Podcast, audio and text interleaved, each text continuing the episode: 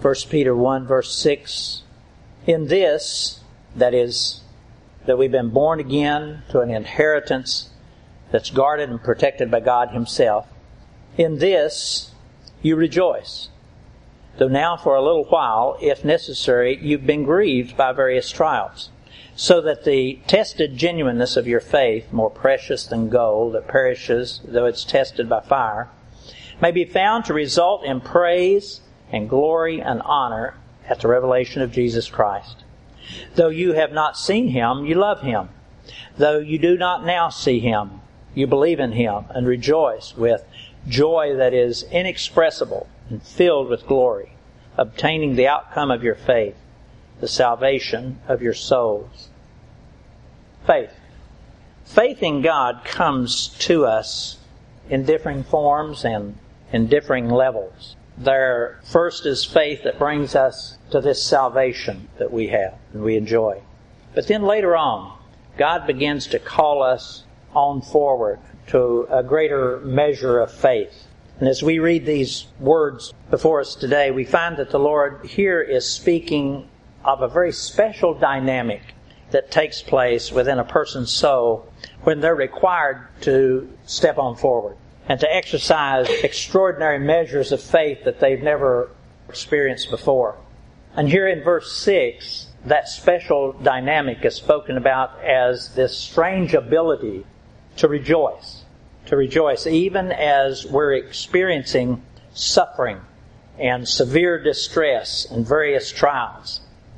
And he tells us here that our rejoicing will be to no small measure. In verse 8, our joy is described as rejoicing with joy inexpressible.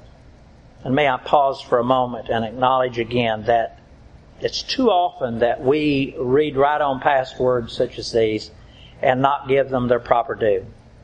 I say that because I have done that exact thing with these very words. And I know that I must not permit that sort of thing to take place because there are special secrets and mysteries hidden all through these scriptures. And God does truly want to reveal those to us. And you and I need only to be willing to listen to, and to receive them. And that truth is so well expressed in words that I have read to you often before, but I do want to read them again. And it, they come from 1 Corinthians chapter 2, beginning in verse 7. He speaks about these, this wisdom and these hidden secrets. So in verse 7 we read, We impart a secret and hidden wisdom of God, which God decreed before the ages for our glory. None of the rulers of this age understood this, for if they had, they would not have crucified the Lord of glory. But as it is written, what no eye has seen, nor ear heard, nor the heart of man imagined, what God has prepared for those who love Him. These things God, and listen, these things God has revealed to us through the Spirit. For the Spirit searches everything, even the depths of God. For who knows a person's thoughts except the Spirit of that person which is in him? So also, no one comprehends the thoughts of God except the Spirit of God. Now we have received not the Spirit of the world, but the Spirit who is from God, that we might understand the things freely given to us by God, and we impart this in words not taught by human wisdom, but taught by the Spirit, interpreting spiritual truths to those who are spiritual. Folks, I love to see and to hear and to learn God's special secrets, His wisdom, and His mysteries. Because as I do, I know all the more that I am a true son of His. Here in these words, God reveals to us that His great truths come into our hearts and into our minds and into our souls only through one source and one means and that is through the Holy Spirit. And that same truth and that same source and means are being revealed to us here in our worship text. The Holy Spirit is faithful to do His part. Our part in this great equation is faith. And here God's Holy Spirit is taking us one more step deeper into this very special mystery of faith. Listen again to these words. In this you rejoice. though now for a little while, if necessary, you have been grieved by various trials, so that the tested genuineness of your faith, more precious than gold that perishes though it is tested by fire, may be found to result in praise and glory and honor at the revelation of Jesus Christ. Though you have not seen him, you love him. Though you do not now see him, you believe in him and rejoice with joy that is inexpressible and filled with glory, obtaining the outcome of your faith, the salvation of your souls. Again, here in this text, God is taking us one more step deeper into this special mystery of faith. And if we'll be willing to walk with Him through it, He'll take us into the realms of faith where we've never been before. But we need to be warned, as He has clearly done that with us here. This step of faith that we would take requires suffering, sometimes very painful suffering. But along with that suffering, listen, along with that suffering also comes joy inexpressible. Joy inexpressible. As we study these words, I want to use an expression that helps me to better understand the special steps of faith and the joy inexpressible that takes place during our times of difficult suffering and distress. And that word is exhilaration. Exhilaration. My thoughts go to the Apostle Peter and that special exhilaration that he must have experienced as he stepped out onto the water to walk to Jesus. And yes, I do know that Peter's walk did not last very long, perhaps only a few steps. But oh, would you not have loved to have walked those few steps with Peter? The word exhilaration isn't used here in these scriptures, but I do believe that it describes that special experience when excitement and joy and fear are all mixed together when we step out onto uncertain waters. I recall some years ago when I was taking flying lessons, there were certain special moments that could literally almost stop my heart. Moments like those just as my wheels were about to touch down on the runway. As we know, there's no real danger while your plane is soaring freely through the air. It's only in those moments when your plane is about to come into contact with the earth that any real threat of your safety takes place. And it's in those very special moments when that mixture of fear and excitement and fun come together all at one time. That's when I learned the real definition of exhilaration.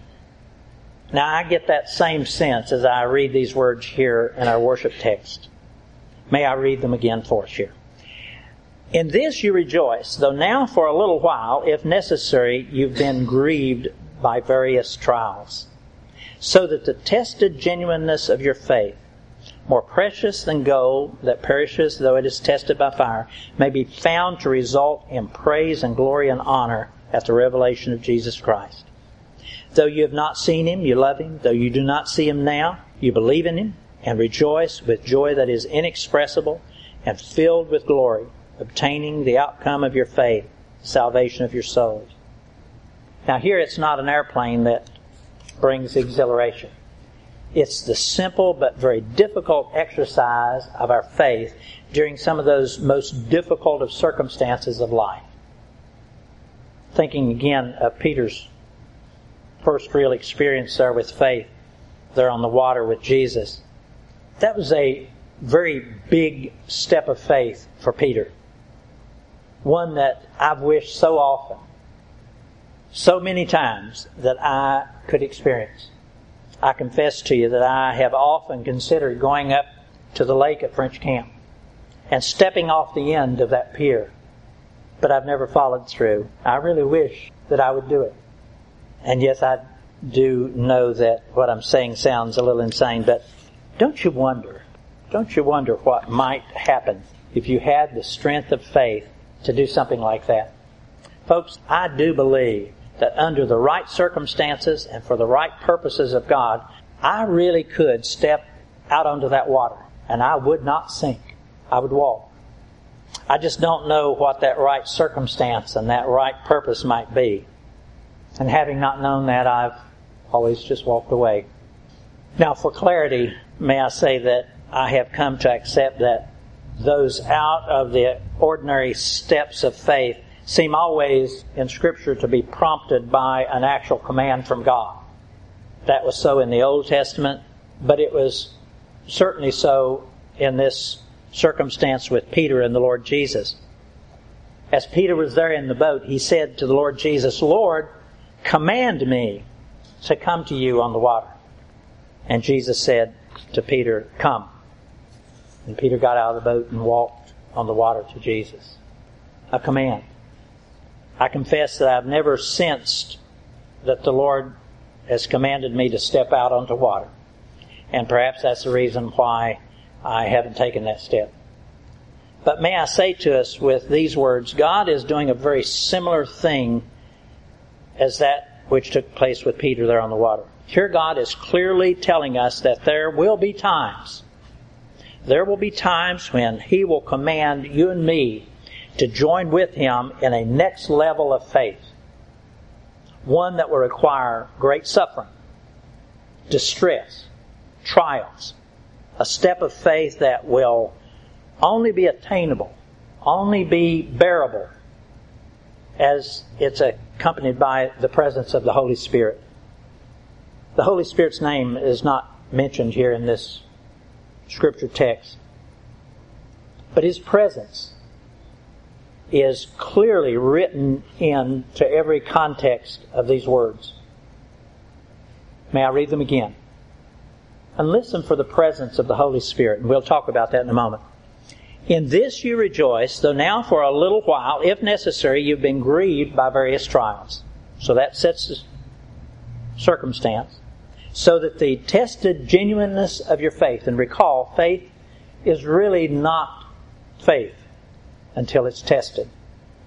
So that the tested genuineness of your faith, more precious than gold that perishes though it's tested by fire, may be found to result in praise and glory and honor at the revelation of Jesus Christ. Though you've not seen him, you love him. Though you do not now see him, you believe in him and rejoice with joy that is inexpressible and filled with glory, obtaining the outcome of your faith, the salvation of your souls. Now here in verse 7, we especially see the presence and the work of the Holy Spirit, where it said, may be found to result in praise and glory and honor at the revelation of Jesus Christ. The Holy Spirit is revealed in these words of John 15. Let me read those for you.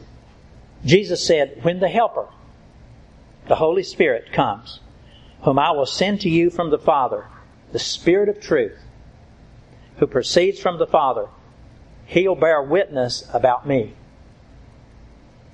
Remember the words that I read here a moment ago.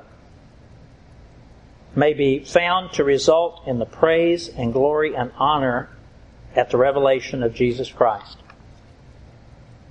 These words again. When the Holy Spirit comes, who proceeds from the Father, He will bear witness about me. And then Jesus goes on to say in John 16, I still have many things to say to you, but you can't bear them now. Recall at that time, he was just getting ready to be crucified. And he realized that he was not able to say a lot more to them. But he's saying here that the Holy Spirit now will come. If I don't leave, then he's not able to come. But as I leave, he will come to you. And I, he's saying, I still have many things to say to you. You cannot bear them now. When the Holy Spirit of truth comes, he will guide you into all truth. And listen, he'll not speak on his own authority, but whatever he hears, he will speak and he will declare to you the things that are to come. He will glorify me, Jesus says. For he will take what is mine and declare to you all that the Father has, has is mine. Therefore I say that he will take what is mine and declare it to you. So at the revelation of Jesus Christ that he's talking about here in verse 7 of our text, that's what he's doing here. That's the Holy Spirit. That's what the Holy Spirit does within our souls. And again, this step of faith that God is calling you and me to. It'll be in short, choppy steps. But God does intend for this faith this extra faith, this extraordinary faith, to become a daily occurrence within our lives. My question to you and to me do you, do I want to go ahead and move on ahead with the Lord and take this step of faith? Are we ready to do that? Do you want to do that? Now, most of us would quickly say, yes, we do want to take that extra step of faith. And we really would mean it if we said it. But just as with the disciples out there on that water that day, recall that only one of them, only one of them, Peter, actually took that step. And even then, after he had walked all the way out to Jesus, he still faltered in his faith and began to sink. Why do you and I often choose to stay in the boat? Why have I stayed in the boat most of my life? As I thought through this for this message, I came to the conclusion that it's for the same reason that the children of Israel chose to stay there in the wilderness instead of going on out into the promised land. In the book of Hebrews, it tells us it's because of a lack of faith. And added to that lack of faith was great fear. The children of Israel saw only giants, and they were afraid. Jesus' disciples, they saw the winds and the waves. And they also knew that every other time, every other time that they had put their foot into the water, they had actually sank into the water. Folks, faith truly is strange and mysterious. It has to do with that secret wisdom that we read about a moment ago. It's a belief in something that we cannot see, and that's very difficult for us. Hebrews 11:1. Now faith is the assurance of things hoped for, the conviction of things not seen. Not seen. And in today's text, though you have not seen him, you love him. Though you do not see him now, you believe in him and rejoice with joy that is inexpressible and filled with joy. As Jesus walked on the water near the boat, the very first thing that he said to his disciples is, Take heart, it is I, do not be afraid. You recall, as with the times with those angels, as they would address Mary and the different other people, said to the shepherds, Do not fear. Fear is one of those things that guides and determines our decisions and the actual amount of faith, the level of faith that we exercise. But here, as we read these precious words regarding our faith, and as we remember the assurances that God's Holy Spirit will lead us into all truth, the secret wisdom from God is that if we will only surrender ourselves over into His hands, then the Holy Spirit will walk with us into those new realms and conditions of faith, those spiritual experiences. Though you've not seen Him, you love Him. Though you do not now see Him, you believe in Him and rejoice with joy that is inexpressible and filled with glory. When this faith starts to be worked out in your and my life, we're going to experience this.